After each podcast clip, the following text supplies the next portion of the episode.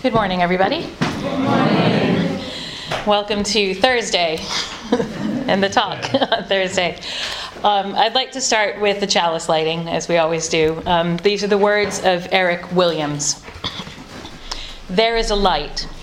In the beginning, there was light, infinite and expansive, flowing out from an unseen center. Throughout creation, there is light from the steady sun, the glowing moon, the flashing meteor, the twinkling stars. The auroras dancing in the northern skies. Within each part of creation, there is light, slowed down and held close by every cell and molecule, by each atom and element. Within you, there is light, the same light as the source, the same radiance that is in all creatures. May this small flame be a constant reminder to you of your true nature and your kinship with all beings.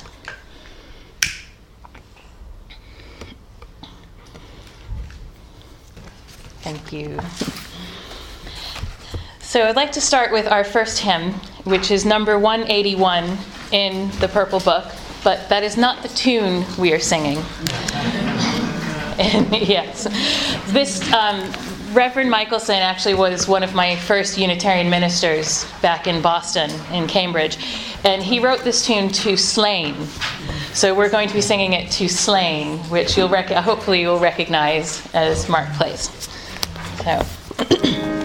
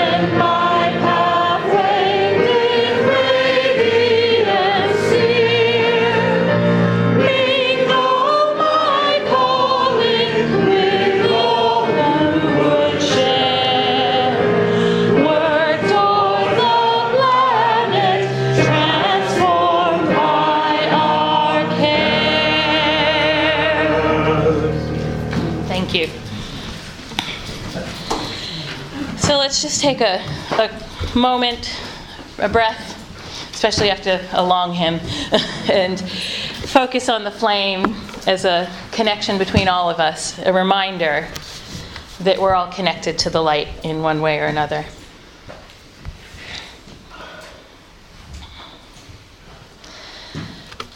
So, I'd like to tell you a story. This is for this is a truly intergenerational story, which means it can also include intergenerational participation. And let me turn the mic on. I'll just turn the mic back on. There we go. So, in this story, um, it, this is a Hopi legend about the magic corn, and this is an, adapted as told to me by Nick Page. So, it, as usual, with any story involving Nick Page or me. It involves music and a little bit of a sing along. So we're going to have a little bit of a sing along. And I'd like to teach you a really quick song, and it's called One Family. So the first part goes like this. The, hopefully, the lyrics will be easy to remember. We are all one family in this world. We are all one family in this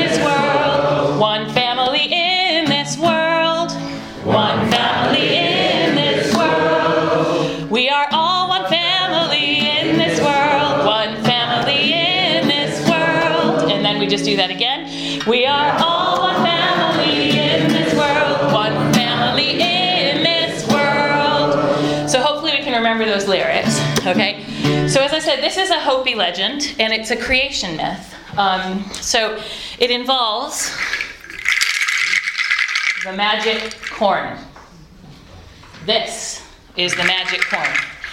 So the magic corn was carelessly left out on the ground, and an animal was coming by, a rabbit. Now I need someone to be the rabbit. Who would like to? Perfect. Thank you. So the rabbit comes hopping along. I love the commitment to the role. And now finds the magic corn and picks it up. And now the rabbit has become the most important person in the world because they're holding the magic corn. So now we're going to sing this song, and you can dance around like the most important person in the world right now, shall we? You can rattle it all you want. Here we go. We are all one family in this world, one family in this world. We are all one family in this world, one family in this world. So the rabbit was hopping along and came across the squirrel. So I need a squirrel. Squirrel? Okay. So the squirrel comes along and says, Hello, rabbit. The squirrel comes along and says, Hello, rabbit. Hello, rabbit. And the rabbit says, Hello, squirrel. Hello, squirrel. And the squirrel says, What are you holding? What are you holding? The magic corn. And then the squirrel says, Can I hold the magic corn? Can I hold the magic corn? And the rabbit says, Sure. Sure. And now the squirrel is the most important person in the whole world. And off you go. We are all one family in this world. One family in this world. Are all one family in this world. One family in this world. So the squirrel's hopping along until they come across the snake. Anyone want to be a snake? Doesn't have to be a kid. Snake? Would you like to be the snake? Okay. The snake slithers along and says, So the snake says, Hello, squirrel. Hello, squirrel. And the squirrel says, Hello, snake. Hello, snake. And the snake says, What are you holding? What are you holding? And the squirrel says, I'm, I'm holding the magic corn. I'm holding the magic corn. And ooh, do you have to say Can I hold the magic corn? And the squirrel says, Sure. Sure. Of course, now snakes had hands back then, so they could hold the magic horn. And now the snake is the most important person in the world. Here we go. We are all one family in this world. Family in this world. We are all one family in this world. One family in this world. So let's have one more animal. Let's see. So the snake is slithering along and comes across a badger. Why not a badger? So, who'd like to be badger? All right. So now the badger comes along and says, "Hello, snake," Hello, snake. and the snake says, "Hello, badger," Hello, badger. and then the badger says, "What are you holding?" What are you holding? And the snake says, The magic corn. And the badger says, Ooh, can I hold the magic cord? Can I hold the magic cord? And the snake says, Sure. And so now the badger is the most important person in the world. Here we go. We are all one family in this world. One family in this world. We are all one family in this world. One family in this world. So then the badger comes across the human. Oh, you know things are going to go take a bit of a twist here. The human comes walking along, oh, up, sees the badger. Oh no, no, no, no, the human's not all bad here. Don't worry. it's a journey. The human goes on a journey. You'll see. So, so the human sees the badger and says, "Hello, badger." No, badger. Badger says, "Hello, human." Hello, human. And then the human says, "What are you holding?" What are you holding? I'm holding the magic corn. I'm holding the magic cord. And the human says, "Ooh, can I hold it?" Can I hold it? Yay! Now the human has now become the most important person in the world. Here we go. We are all one family in this world. Family in this world. We are all one family in this world. One family in this world. So the human comes across and finds the dog. He's a dog. Anyone wants to be a dog. Doesn't have. Oh, yay! Come on over here and be a dog. so the dog sees the human and says, Hello, human. Hello, human. And the human says, Hello, dog. Hello, dog. The dog says, What are you What holding? are you holding? The human says, I'm holding the magic corn. I don't hold the magic cord. The dog says, Ooh, can I hold it? Can I hold it? The human says, No. No. I like holding the magic corn. I like holding the magic cord. I like being the most important person. I like being most And I don't think we have to share that. So all of the animals turn to the human and say, What? What? I think we can do that with a bit more righteous indignation. What? And then the animals say to the human, But we all hold the magic corn. But we all hold the magic corn. We share the magic corn. We share the magic corn. Because we know we are all important. Because we know we are all important. And so the human took a moment and said, hmm. And he stroked his chin thoughtfully and said, hmm again. And then he said, aha, I have an idea. I'm an idea. So gather all of the animals around. We need all the animals here. Okay? This is the bit we're going to have to pretend. So, up. And he takes a little piece of the magic corn. He breaks it up and gives a piece to everybody. And we all get little handfuls of magic corn. And now, what we're going to do is we're going to take that magic corn and we're going to throw it all up in the air so that everyone in the room is going to get one piece of this magic corn. Are you ready? So we're going to go three, two, one.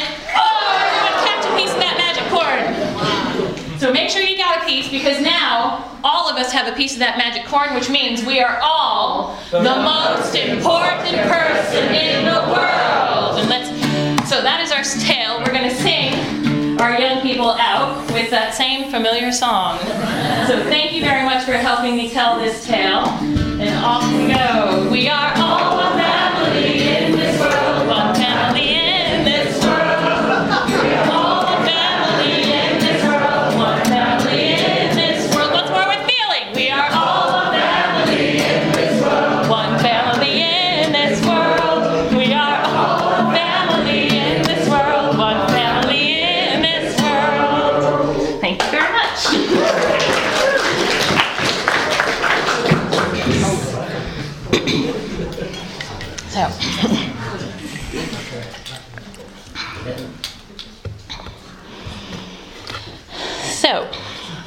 I'd like to invite us into uh, meditative space. Uh, so, if you'd like to settle yourselves into our, we're going to settle into our bodies for a time of reflection. So, if you can sit in any way that's comfortable for you, and close your eyes. We're going to start with the breath, breathing in slowly through the nose and exhaling through the mouth, if possible.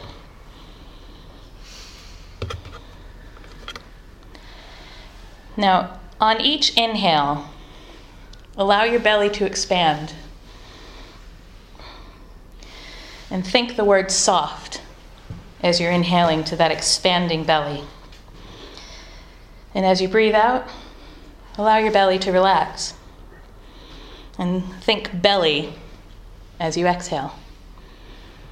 Inhale, soft. Exhale, belly. Inhale, soft. Exhale, belly. Soft, belly. Bring attention to your image of your belly.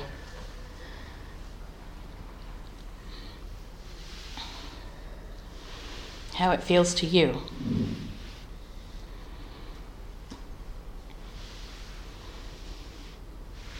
Feel the softening.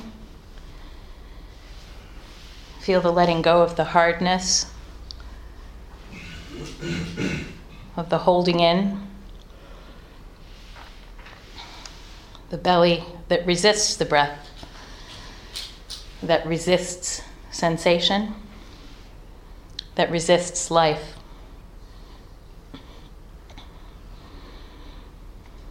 Let the, let the breath breathe itself in in the softness.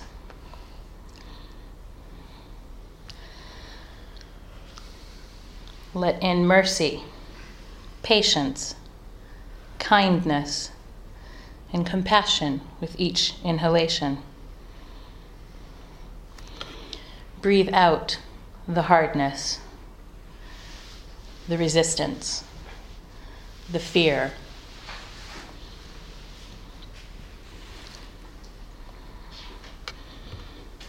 Let go of hiding the belly.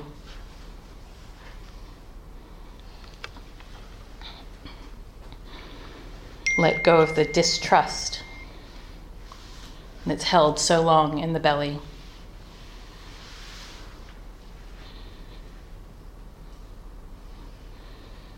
Just let your belly be soft belly, gentle.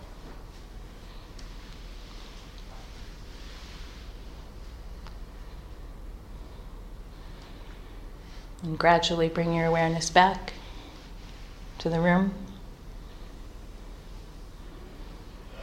And when you feel ready, open your eyes.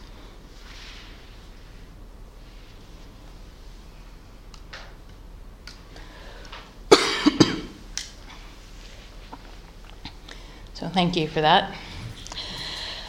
The soft belly meditation can sometimes be a very challenging meditation, it can be quite confronting. Many of us have a fraught relationship with our bellies, and the meditation can feel quite confronting. Our belly is a vulnerable part of us, while our heart and lungs have the protection of the rib cage. All of those vital internal organs that keep us alive down here don't have that protection. They have a soft, a softness. So when we feel vulnerable, you notice how we tend to want to cross our hands over our bellies. That's one of the first things we go to for protection. Another person's hand on your belly, ooh, that's quite intimate. That requires a lot of trust. There are many yogic and Buddhist traditions that map out various psychic locations where cosmic energy flows in and out of our body. You might recognize this concept through chakras, or chakras, depending on what accent you'd like to say it with. the chakra of the belly is Svadhisthana, the sacral center. Sva means self. Adhisthana is manifestation. It is the, the actual manifestation of yourself here in the belly. Zen Buddhism also has a center in the belly, Hara. And the Hara is the center of life. It goes even further in Zen Buddhism. Um, Harada Roshi, who's a Zen master from earlier in the 20th century, was speaking about the significance of the hara, the belly, the location. And his declaration is that the center of the universe lies in the pit of all of our bellies. And you can sort of feel that, in, especially when significant things happen in our lives. You feel it right in the belly. We have a whole collection of neurons. We have a second brain in our stomach that reacts and speaks to our head brain. So it's quite significant. The center of the universe, the seat of our very selfhood, the guardian of our vital organs. What a beautiful and important part of our body. Its beauty and importance is well recognized in these various traditions that practice embodiment at the core of their practice and at the core of their structure. But let's take a moment to think about some of those feelings that arose when we put it at the center of our own consciousness and meditation practice. What kinds of feelings did you feel about your belly as you focused on its being? What did you feel? You can call out any words that come to light. Nervous. Shame, nervous, Warm. warm, Got quite settled actually. settled, Centred. centered, Too Right. big. too big, Grounded. Grounded. grounded, Protected. protected, Wobbly. lovely. Oh, wobbly. Yes, lovely and wobbly. so, quite a variety of feelings. So, I consider myself to be strongly feminist. I work very hard to claim my confidence and space in the world without apology. But I can say without a doubt, when I'm confronted with my belly, the first and largest emotion I feel is shame. Shame for being too round, shame for being too big, shame for being a marker of either a flawed lifestyle or a flawed body in general. It's a part of my body I wish to make as invisible as possible. And this feeling is quite common. There are some statistics that show that over 90% of people are affected by some form of feeling of body shame in their lifetime. 90% of us at some point feel ashamed of this wonderful gift we're given. It's very interesting that in our society, we tend to avoid talk of the belly. We don't really talk about the belly and all, all its functions. The belly is home to the bulk of our digestive system. That means the parts that take in the food, convert that food to life, and eliminate the waste.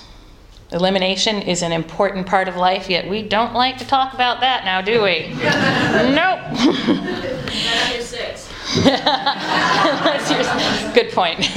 well, that's something to be said for, isn't it? That the young people have no problem with this. If we're privileged enough, it's a vital life process we get to actively participate in every day. We get to eat, and we get to feel that body, that food nourish us, and we get to poo. Vital part of our life process. Don't like to talk about that last bit, but it's vital, isn't it?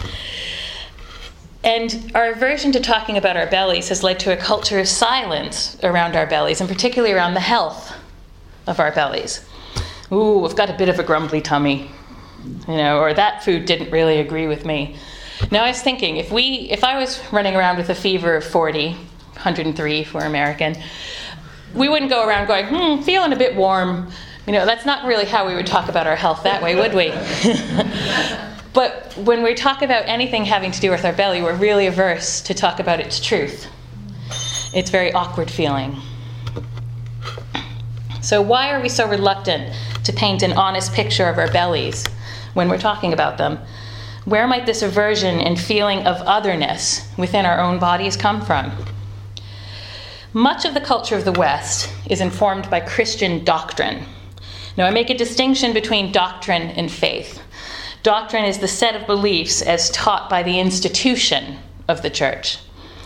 Um, um, one concept where Christian doctrine and faith intersect is the concept of the seven deadly sins.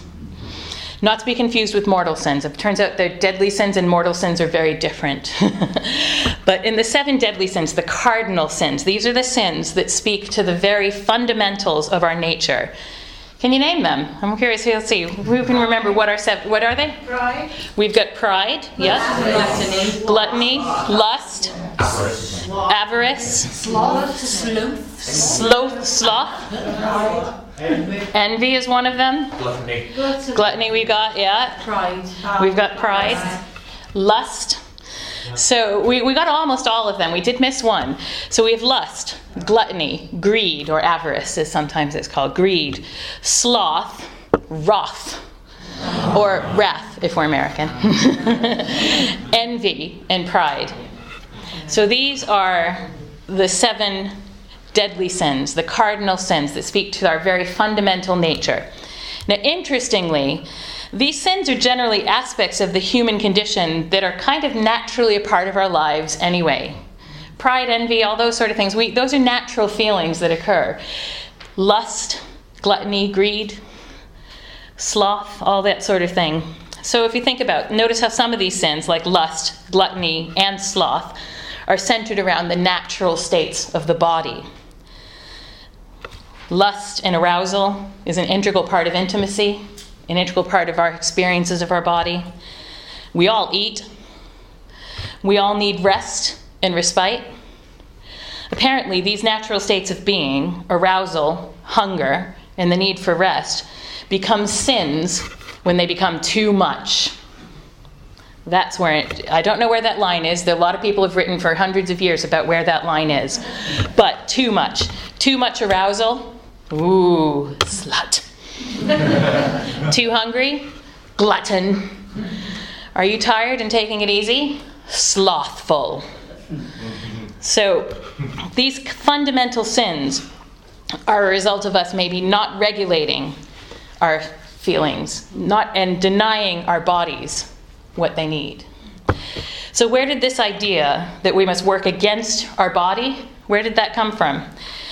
There's a lot of canon in Christian. I'm, I'm sticking with Christianity because you could go into it would be a, a, whole long other talk if you talked about every single religion's relationship with asceticism and all that sort of stuff. But sticking with Christianity because that's the one that informs our culture the most. There's a variety of doctrine, but most people agree that a lot of this started with the Apostle Paul. And that the Pauline Gospels, um, as they say, he wrote a lot about bodies, and he was a bit obsessed, it seems.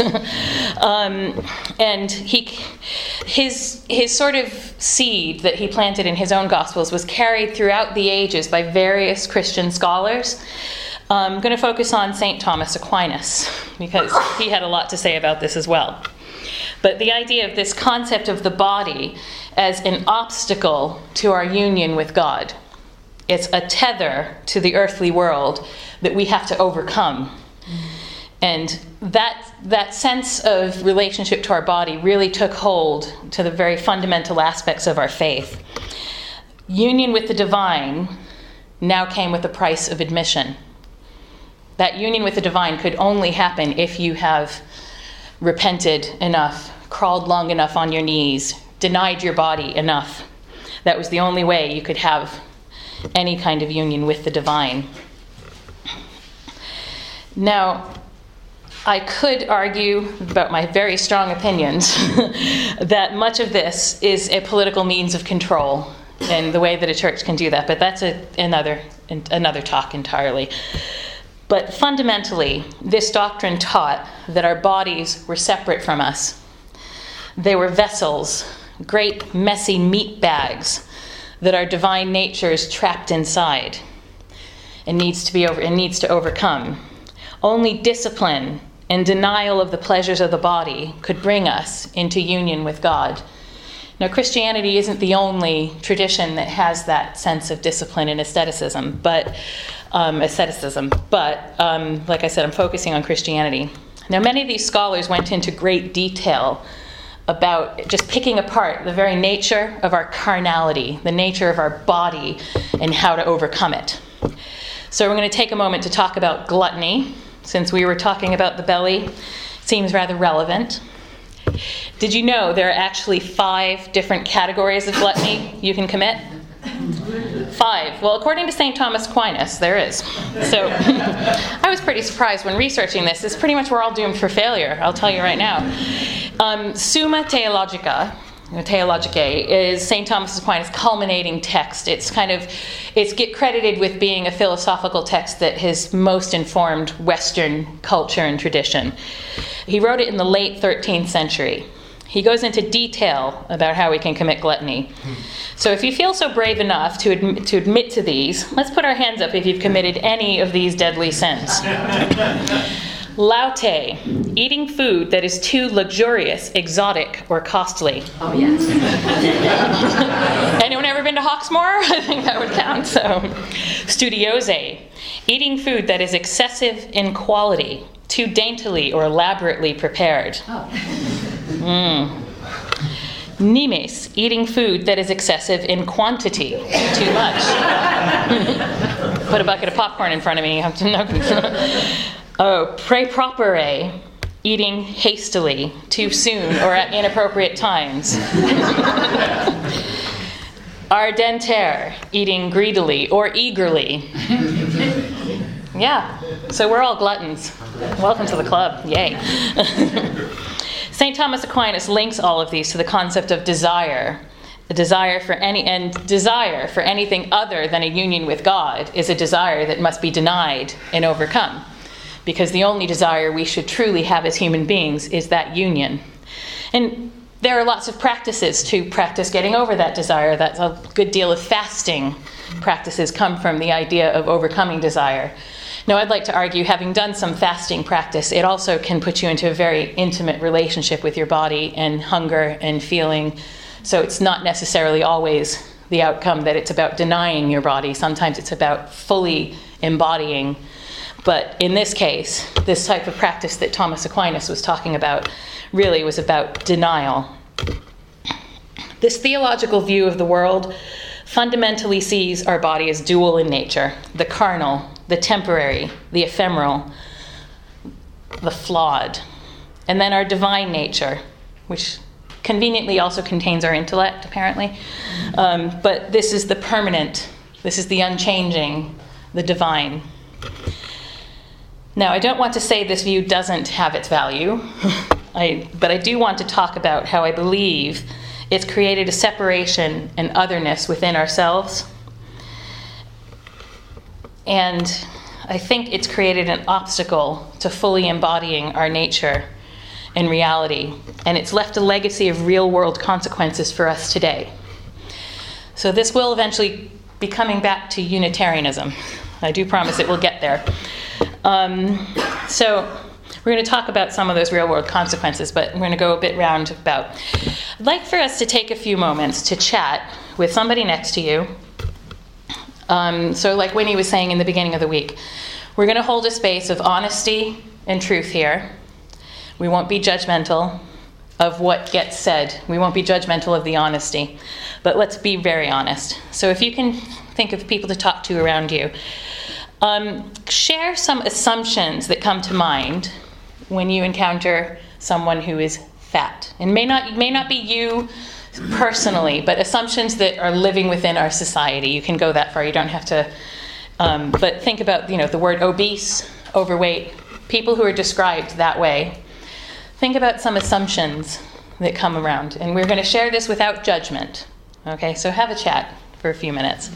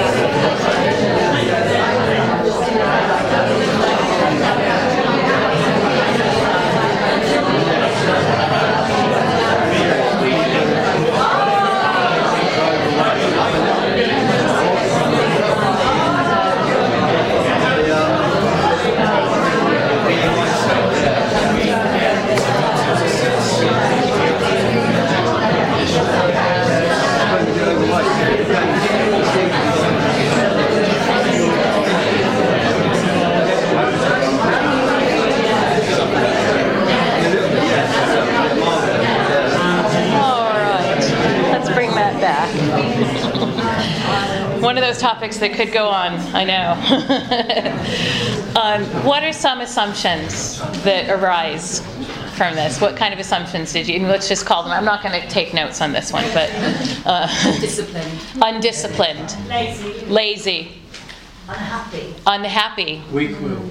weak willed, Unfit.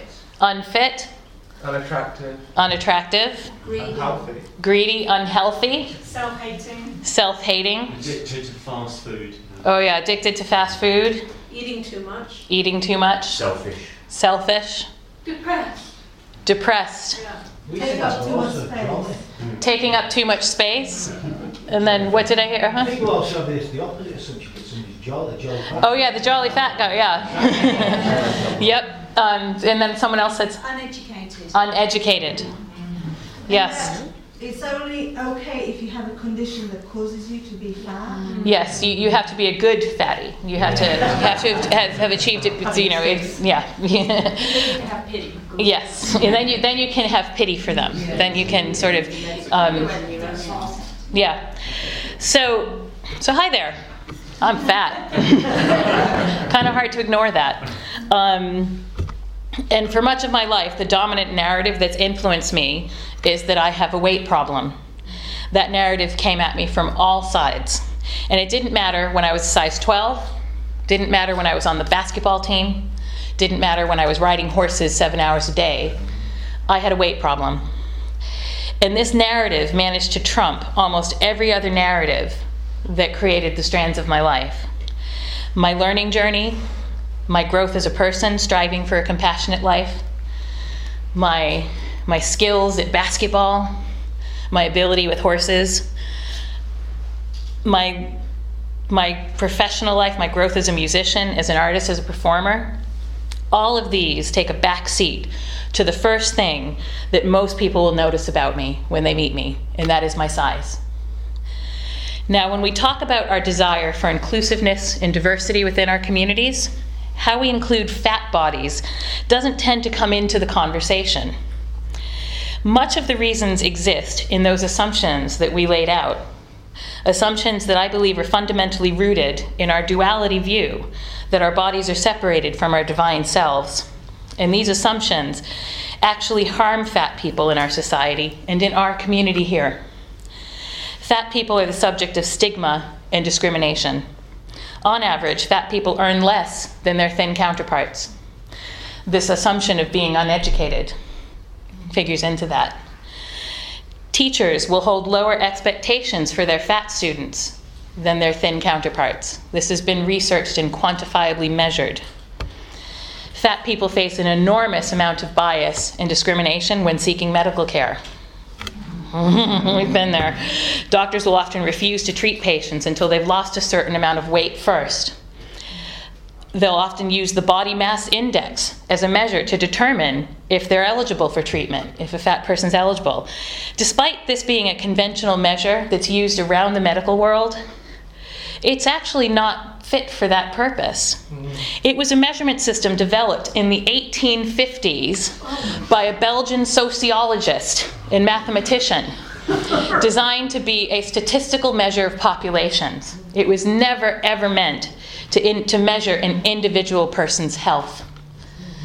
And that still is conventional medical wisdom that this is what defines us in our, in our level of health.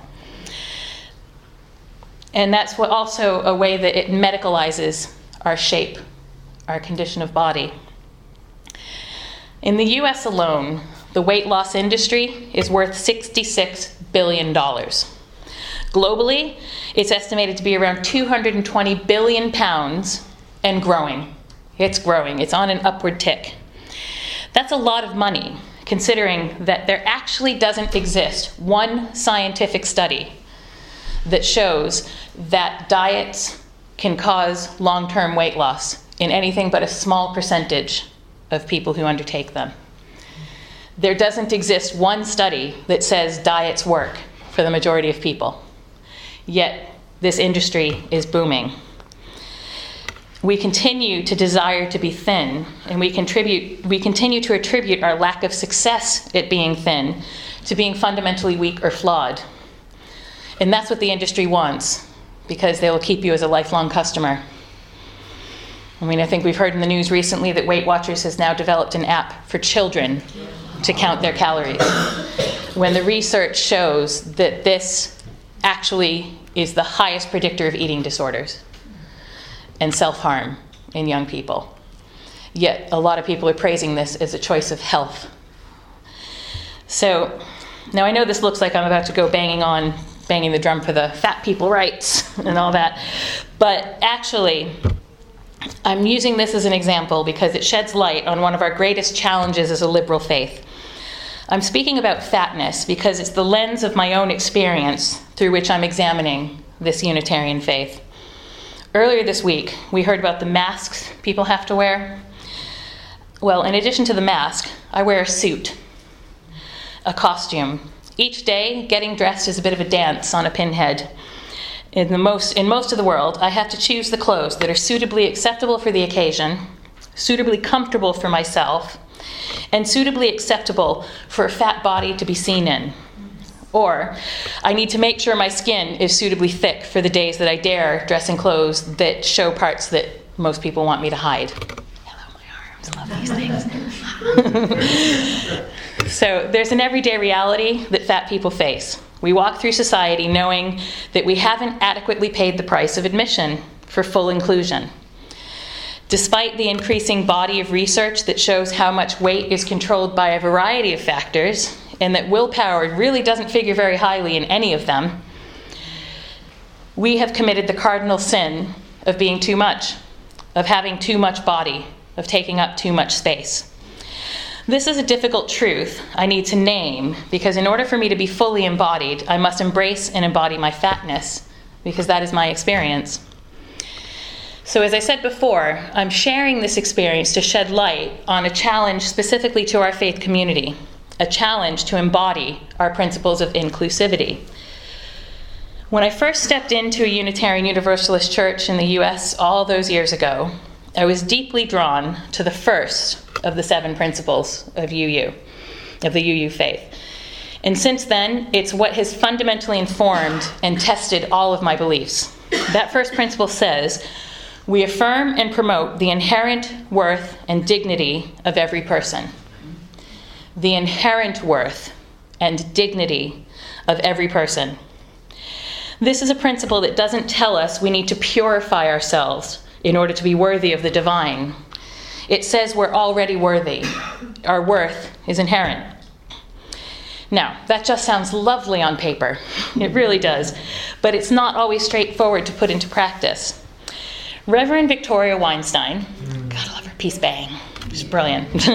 she has a talent for telling it as it is. and in this case, she does. She expressed it quite truthfully and frankly with these words To make our first principle into a spiritual practice requires us to honestly acknowledge that we have been programmed by our society to treasure and cherish certain kinds of people over others, and to see only a select few as bearing much worth, value, and dignity as ourselves have, as bearing as much worth, value, and dignity as we have. The rest we have been trained by many forces to regard as other. We are either afraid of that other or we feel superior to that other.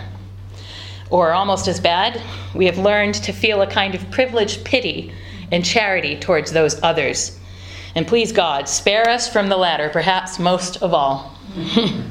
As someone who has been the recipient of much unsolicited diet and health advice, or words of encouragement like, you could just be so pretty if you lost some weight. Oh, I'm sure a lot of us have heard that.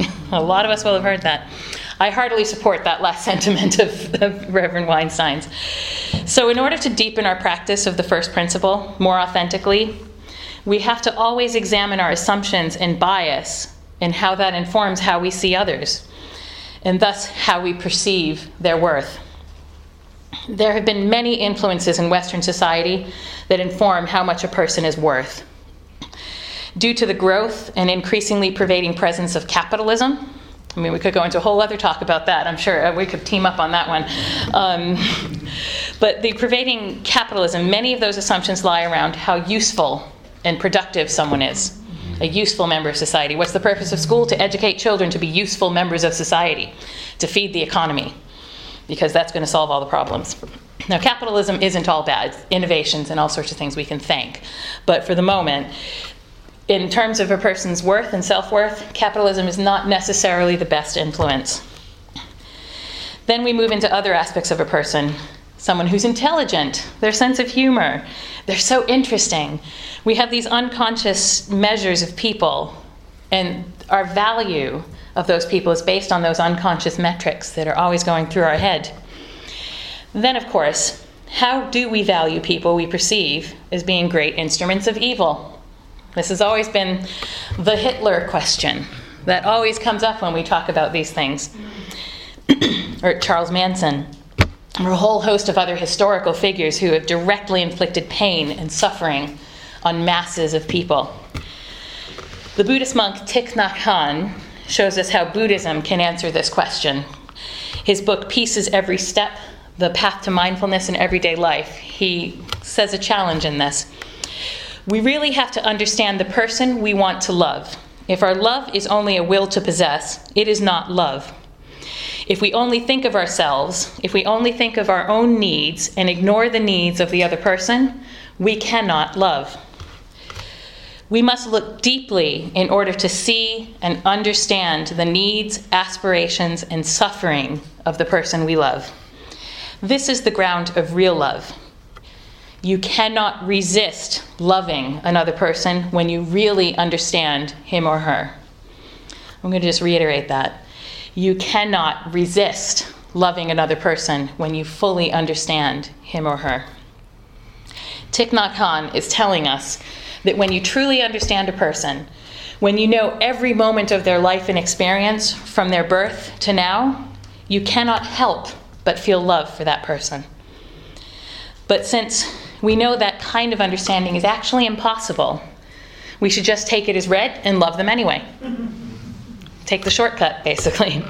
This kind of love is another embodiment of that first principle of inherent worth and dignity of every person.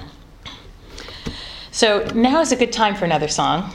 I'd like to invite you to take a look at the um, handout. This is a Southern Shape Note piece from Southern Harmony. It's one of my favorite. Come from comes from the Appalachians. It's called "What Wondrous Love Is This." so, if you rise in body or spirit as you feel, and let's sing through this.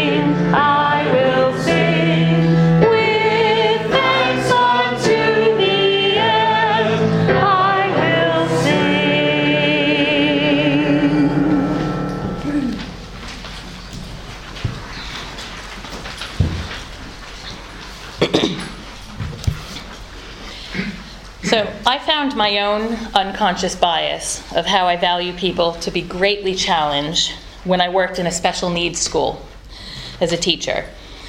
I worked amongst a bunch of different types of classes. I mainly specialized in working with autistic young people, but there was a time when I was working in what's called PMLD. So, for that's sort of education parlance for profound and multiple learning difficulties. Now, this is a euphemistic way of describing children whose disabilities are so profound that they do not function independently at any level. Um, they're generally functioning at or below the level of an infant. These were young people whose value is not capable of being measured by our normal metrics. So, this is where my challenge lied. The education they were receiving in my classroom had nothing to do with turning them into a productive member of society. Yet it was so impo- it was such important work in education, and I felt that. There were many challenges in teaching a class like this. There were six teenagers, all of them incapable of, in, of independently doing the most basic things that we take for granted. There was 16 year old Permit with microcephaly. Her learning target was to express liking or disliking any given activity or toy. We had spent many years getting her to a point where she could express joy in liking people and preferences for people, and now we were moving on to things that weren't people. She had already mastered that joy, though, of interacting with people. She was just a joy. And then 13 year old Billy. He had a condition called childhood Batten's disease and had steadily been degrading. It's a form of ALS, but it degrades the entirety of the brain function. And he had been degrading steadily until he was only able to make the most minimal expressions, but who still clearly showed love for his mother when she came in for the daily swim, clearly showed love for his father when they were talking to each other. There are a whole host of other young people I could list. These people had long and lasting impact on my heart. But how, how do we measure that value? How do we actually measure that value? The answer is we don't. Because if we are to be true to the idea that every person has inherent worth and dignity, their value has already been measured. And it hasn't been measured by us, because it's not for us to measure. And if we can't be the ones measuring their value, how on earth can we be the ones measuring the value of anyone else? The only solution to this conundrum is to go the Buddhist route, to take as read that everyone's value and worth is inherent, whether we can see evidence to that fact or not. Because we're simply incapable of seeing deeply enough into life, into the life and experience of another person to know for sure. Now, to bring this question back to the lens of my own experience, the experience of a fat person whose size has sometimes excluded and marginalized me. There's a growing movement within the US and the UK that is about fat acceptance. I think there needs to be a better word in description. But I believe the first principle lies at the heart of this movement. Fat acceptance asserts that all bodies are worthy and should be treated with respect and dignity, regardless of any other factors and biases that may contribute to how we value them. It challenges the concept of having to pay a price of admission in order to be fully included and embraced by society. Many people will see a fat person and make assumptions about their health and assumptions about their life choices and lifestyle. We don't even have to try, it just happens. And that's because it's been fed to us by society over and over again because somewhere somebody found out that you can make money off of these assumptions. Many times people will take those assumptions in order to inform where they should unconsciously be filed. This person is more worthy. This person isn't as worthy. This person's got a bit of work to do before they can be that worthy. Better go sign up for that diet program, then they'll be okay.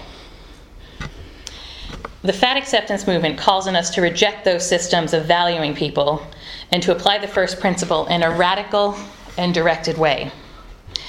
Because this radical application of the first principle is perhaps the most challenging aspect of living and embodying this principle of inherent worth and dignity. But this aspect of the challenge can also be the most powerful, the most liberating, and the biggest force of justice That aspect is when we apply this first principle to ourselves. Radical self love. Much like we are instructed on planes to put on our own oxygen mask first before helping the person next to us, if we want to authentically practice this first principle within the world, we have to do that from a foundation of radical self love. Only when we have that love for ourselves can we offer that love up to others. I'll never forget being at a General Assembly in Salt Lake City with the young adults. This was years and years and years ago. I could tell you stories. Um, and I made a friend there, a guy named Justin Schroeder, who coincidentally now is a senior UU minister, uh, senior minister at the Universalist Church of Minneapolis, a huge church. He was brand new to UUism when I first met him. And the reason we struck up a conversation was because of a t shirt he was wearing, and that was the basis of our friendship. And that t shirt said, Start a revolution, stop hating your body. Mm-hmm. I really felt that. And the fact that it was being worn by a thin, able bodied, athletic, kind of cute guy, definitely worth a conversation with this person. when I have moments of feeling the weight of society's pressure on me to shrink, to conform, to be more acceptable, I remember that when I value myself, it becomes an act of protest, a call for justice. It places me on a landscape of liberation. When I apply radical self love to myself, I set in motion a chain reaction of liberation that spreads that love outward. In her book, The Body is Not an Apology The Power of Radical Self Love, Sonya Renee Taylor writes about the vision this radical self love has for the world. This is what she writes Racism, sexism, ableism, homophobia, transphobia, ageism, fat phobia. These are all algorithms created by the human struggle to make peace with the body. A radical self love world is a world free from the systems of oppression that make it difficult and sometimes deadly to live in our bodies. Now imagine if we all came together in radical self love. Imagine if we all took that love and turned it outwards, embodying the belief that every person has inherent worth and dignity, not just affirming everyone's worth and dignity, but actually embodying it. Reverend Victoria Weinstein has more to say about this. She calls us to take this to the next level. When speaking about having these kind and benevolent thoughts, the idea of affirming someone's worth and dignity, this is what she says It would not be enough. It's not enough for this religious tradition or any other to simply have the right virtuous thoughts and feelings. Something more is asked of us, asked of us. The name for that something more is love. That enormous, demanding, divine idea that asks us not only to feel virtuous things, but to shape our actions around those feelings. The poet Rilke says that human love consists in this that two solitudes protect and border and greet each other. Isn't that beautiful? That gives us a clear idea of what we're supposed to do. Not just to feel, we are to protect and border and greet each other. The Hindus have a beautiful word for this idea namaste. It means the divine in me greets the divine in you. The inherent worth and dignity in me greets the inherent worth and dignity in you, whoever you are. And I think there are other versions of this that we see. The Quaker faith has its own version of inherent worth and dignity, the inner light, that of God in each of us. The belief that we are all pieces of the divine. For the Hopi, it's that kernel of the magic corn that we all carry around inside of us. If an idea of God isn't part of your view of the world, perhaps the stardust that glues our living and breathing beings to existence is the connection. And of course, you really can't go into this without invoking Mary Oliver. Hmm. yes, I'm going to read that poem. and I had planned that poem initially. but I think Mary Oliver captured, captures so beautifully what inherent worth and dignity actually is and how it's embodied in our lives and in the world. So this is Wild Geese. You do not have to be good. You do not have to walk on your knees for a hundred miles through the desert repenting. You only have to let the soft animal of your body love what it loves. Tell me about your despair, yours, and I will tell you mine. Meanwhile, the world goes on. Meanwhile, the sun and the clear pebbles of the rain are moving across the landscapes, over the prairies and the deep trees, the mountains and the rivers. Meanwhile, the wild geese, high in the clean blue air, are heading home again. Whoever you are, no matter how lonely, the world offers itself to your imagination, calls you like the wild geese, harsh and exciting, over and over, announcing your place in the family of things.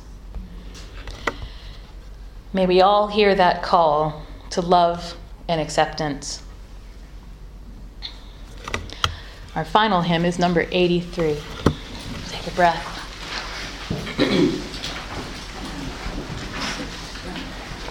And let's take a breath before this one.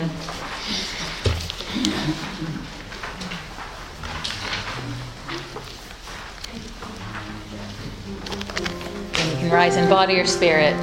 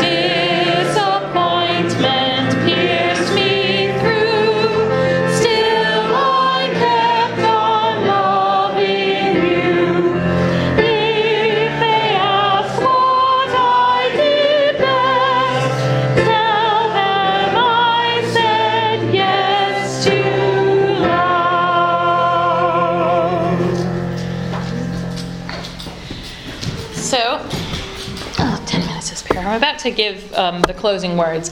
There's a song that I'm playing afterwards that I had contemplated putting into the service, but decided that it's best to sort of sing along if you know it afterwards. So I invite you to sort of sit with the closing music and join in as you hear it. So I close with the words of Dawn Shea Cooley. Here, may you know that you are lovable and that indeed you are loved. And may you carry that love out into the world as a blessing. Blessed be.